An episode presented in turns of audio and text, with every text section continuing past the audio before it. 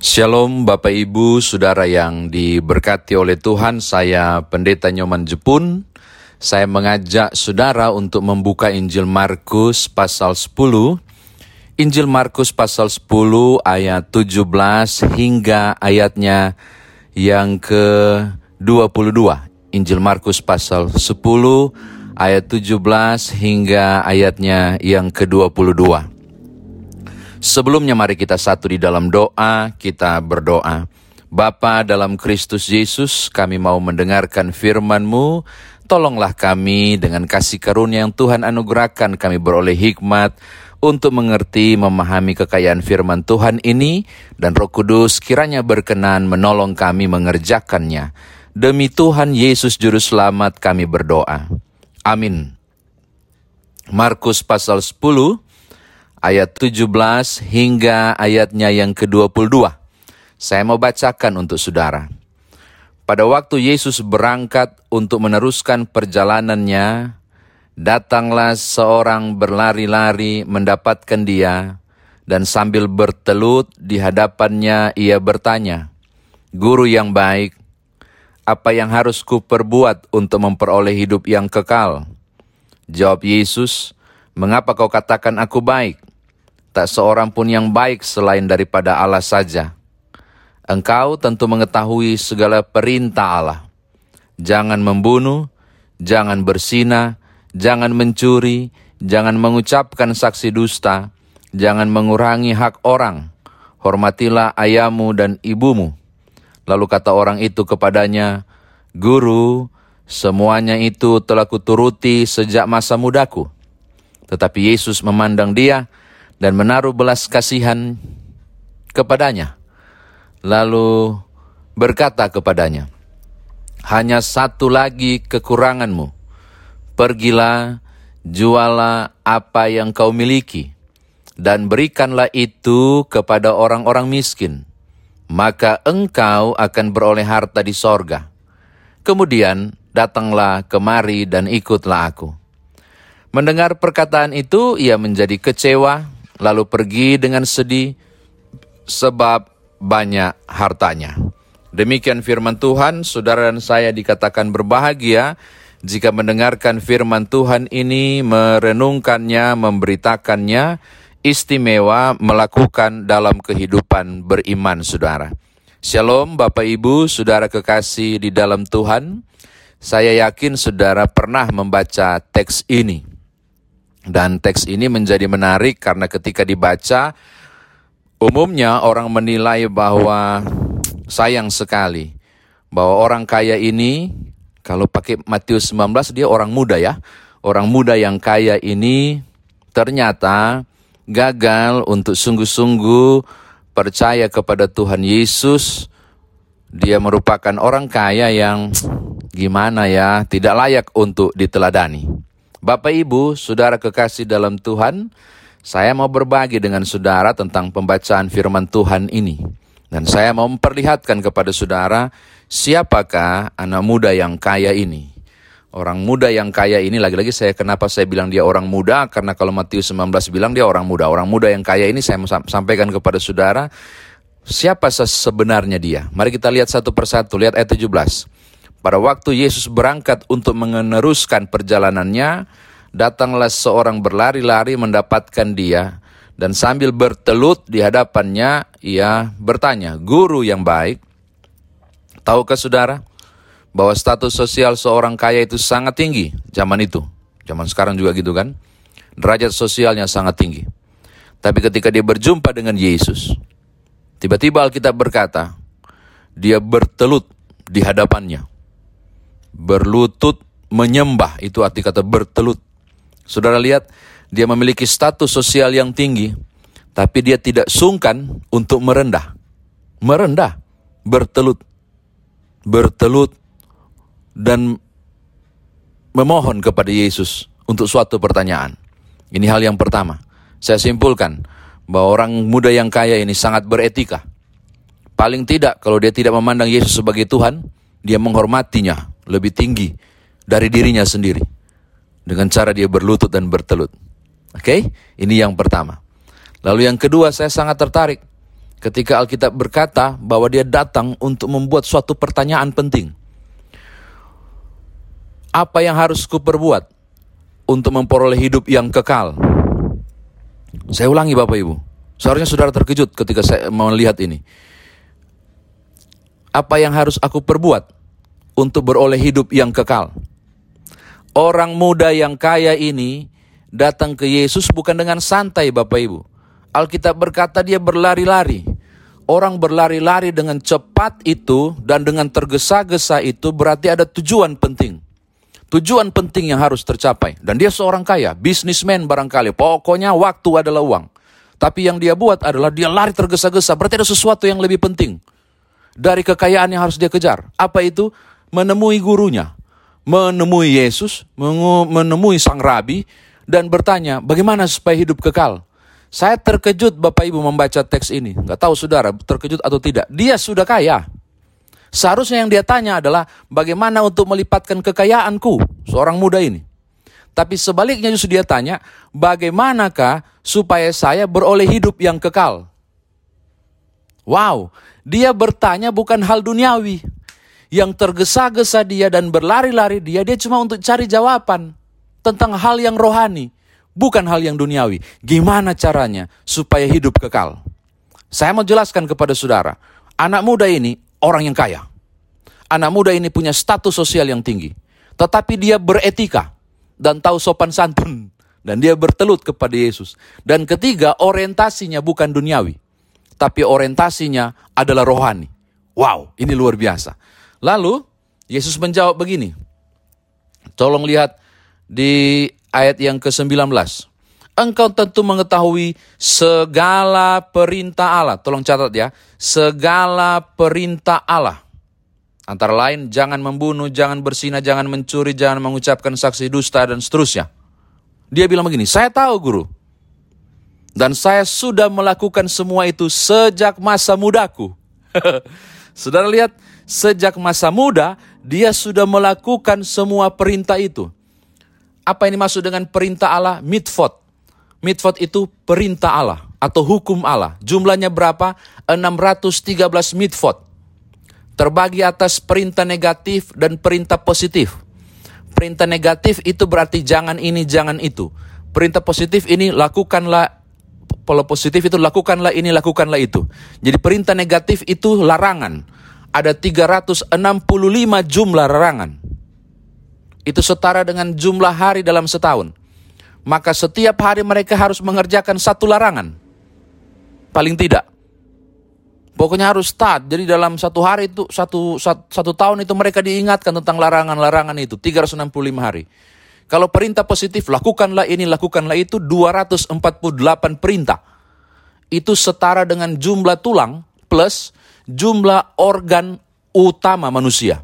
248. Maka dalam diri mereka orang Yahudi sudah tahu ada 248. Dalam diri itu orang sudah hitung itu tulang, dalam diri orang sudah hitung organ-organ utama, mereka simpulkan ada hal-hal positif dalam diriku yang harus kukerjakan. Jumlahnya 248 perintah. Totalnya 613 mitzvot.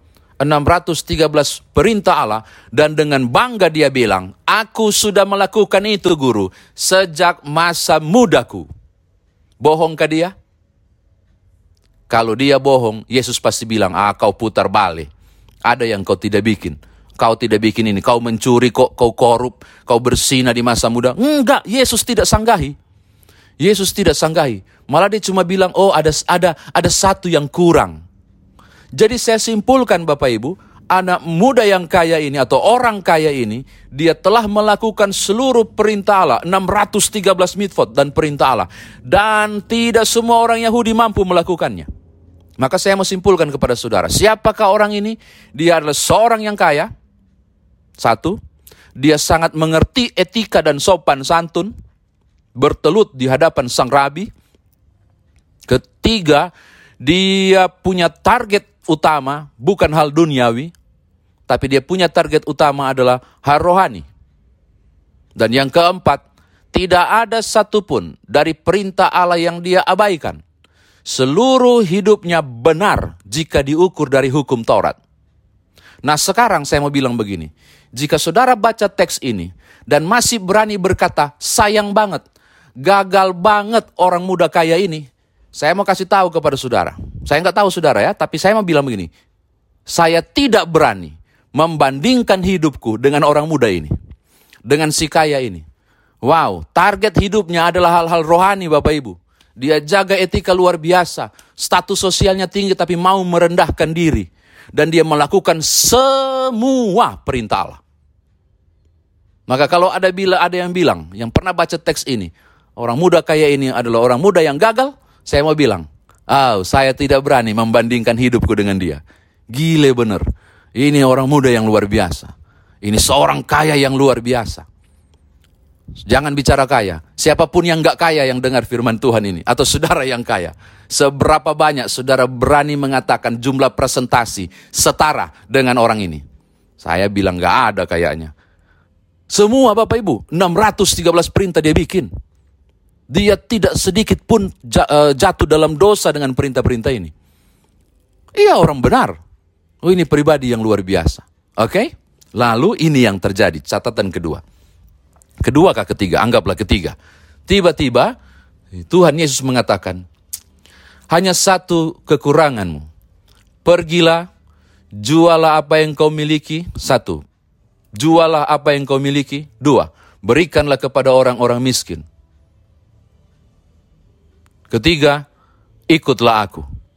Apa reaksinya? Mendengar perkataan itu, lihat ayat 22. Ia menjadi kecewa. Kalau Matius 19 bilang, ia menjadi sedih. Lalu pergi dengan sedih, sebab banyak hartanya. Wow, Bapak Ibu dia uh, terhentak. Ternyata untuk hidup kekal dia harus jual semua. Ternyata harus hidup kekal, dia kemudian membagi-bagikan kepada orang miskin.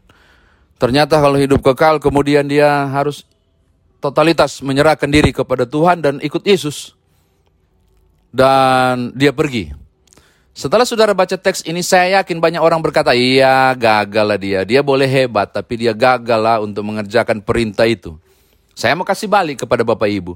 Jika hari ini Tuhan mengatakan firman yang sama kepada saudara, hari ini. Jualah hartamu, berhentilah berbisnis. Jualah hartamu, berhentilah bekerja. Jualah hartamu, berhentilah beraktivitas. Setelah kau jual, bagi-bagikanlah semuanya kepada orang miskin. Lalu sekarang kau ikutlah aku, tiga hari lamanya aku akan penginjilan di dunia. Kan Yesus tiga hari itu melakukan pekabaran, tiga, tiga tahun melakukan pekabaran. Tiga tahun saya akan melakukan pekabaran Injil di dunia, tinggalkan semua, biarkan saja anakmu, ndak usah dipikir mau makan apa, biarkan istrimu, ndak usah dipikir dia orang mau bikin apa, pokoknya kau ikut saya. Di situ kau akan dapat harta. Saya mau tanya kepada saudara, jika kalimat ini disampaikan kepada saudara, oleh Tuhan Yesus. Apa reaksi saudara? Saya yakin dan saya berani berkata kepada saudara. Karena saya bicara firman Tuhan, saya harus jujur pada Bapak Ibu. Saya mengatakan kalau Tuhan bilang begitu, maaf, saya tidak akan ikut. Dan saya pasti akan seperti orang kaya itu yang meninggalkan dia dengan sedih. Mengapa? Karena saya belum tahu pasti terjamin nggak anak-anak saya, terjamin nggak pelayanan saya, bagaimana saya mau urus untuk keluar dari lembaga ini dan seterusnya. Nggak mudah Bapak Ibu. Nggak mudah, ini perkara besar. Ada yang berkata, oh ini bukan perintah literer. Siapa bilang? Ini perintah literer. Itulah sebabnya orang muda itu pergi meninggalkan Yesus. Jadi ketika ada yang berkata bahwa orang muda ini gagal, terlalu sayang dia punya harta, Bapak Ibu keliru. Jangan bilang begitu.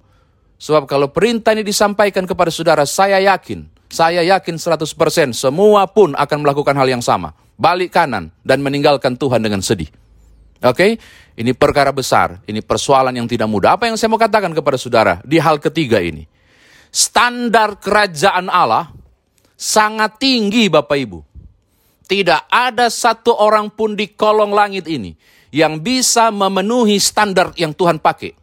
Yang Tuhan Yesus pakai standarnya sangat tinggi. Dan tidak mungkin ada seorang pun yang bisa memenuhi standar itu.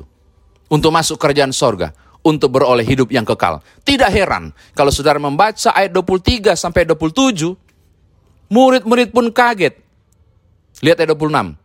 Mereka semakin gempar dan berkata kepada orang kepada seorang kepada yang lain, "Jika demikian, siapakah yang dapat diselamatkan?" Saya mau jawab sendiri, tidak ada yang bisa diselamatkan. Kalau pakai standar Tuhan Yesus, tidak ada yang dapat diselamatkan. Kalau pakai standar Tuhan Yesus, sorga kosong. Kalau pakai standar sorgawi, Tidak ada satu orang pun di kolong langit ini yang layak untuk diselamatkan. Tinggi Bapak Ibu standarnya. Lalu, catatan terakhir. Terakhir, puji Tuhan, ayat 27 bilang begini. Walaupun kita tidak baca.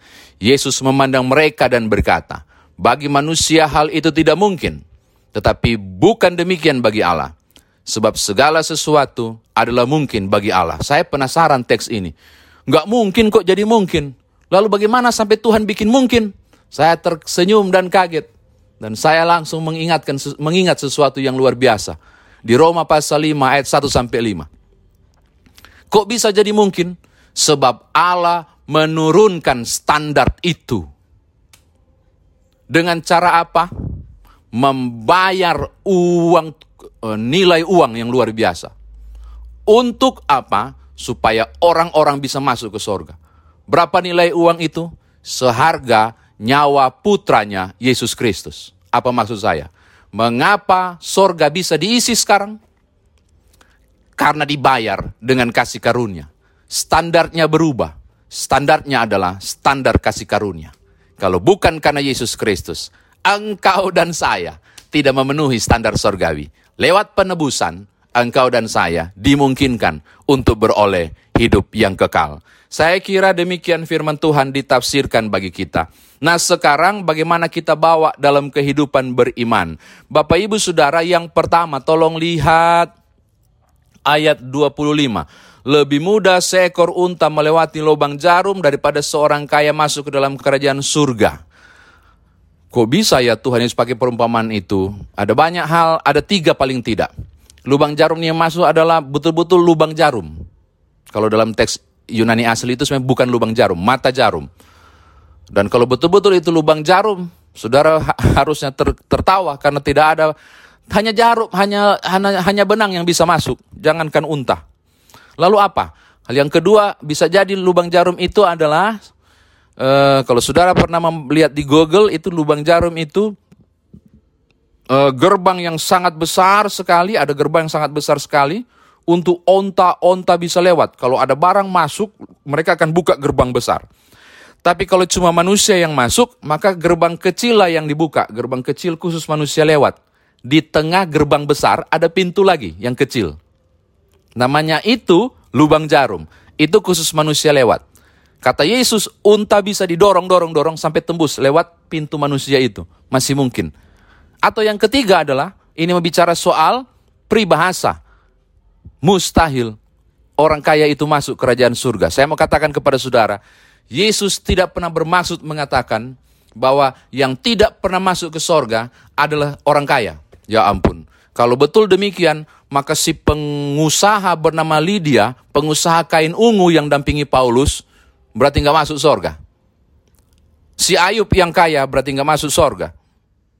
Salomo yang kaya luar biasa juga. Abraham yang kaya luar biasa nggak masuk surga. Sakeus yang kaya juga luar biasa. Matius pemungut cukai yang kaya juga nggak akan masuk surga. Yesus tidak berkata bahwa orang kaya tidak masuk surga. Yang Yesus katakan adalah seorang kaya yang kemudian tidak memenuhi standar itu. Apa itu? Ketika ia masih terikat pada hartanya dan bukan terikat pada si pemberi harta. Sebab kalau dia masih terikat pada hartanya, maka dia tidak akan memberi dirinya pada si pemberi harta, yaitu Allah sendiri dalam Yesus Kristus. Padahal yang bisa tebus dia adalah Yesus Kristus. Kenapa butuh penebusan? Karena standarnya tinggi. Standar kekekalan sangat tinggi. Jadi sangat penting Bapak Ibu Saudara. Engkau jangan mencari harta, tapi carilah pemberi harta. Engkau jangan hanya terpikat pada kekayaan, tapi hatimu kiranya terpaut pada si pemberi kekayaan, yaitu Allah. Ini bukan soal kaya dan miskin. Ini soal kepada siapa engkau berpaut untuk beroleh penebusan. Karena standar hidup kekal sangat tinggi. Tidak ada satu orang pun di kolong langit ini dapat memenuhi standar itu. Terakhir, yang kedua. Syukur puji Tuhan. Kalau pakai standar Tuhan Yesus. Tidak ada yang selamat Bapak Ibu. Tidak ada. Tidak ada satupun dari kita yang benar-benar melakukan misfot perintah-perintah Allah yang luar biasa di Alkitab ini. Tidak satupun. Tinggi banget standarnya. Tetapi puji Tuhan. dengan kasih karunia Allah melalui Yesus Kristus, engkau diselamatkan. Maka sangat penting bagi Bapak Ibu Saudara untuk menyerahkan diri pada Tuhan Yesus. Ya, sumber segala nilai dan harga untuk membuat saudara terpenuhi beroleh hidup kekal. Tuhan berkati Bapak Ibu Saudara. Amin.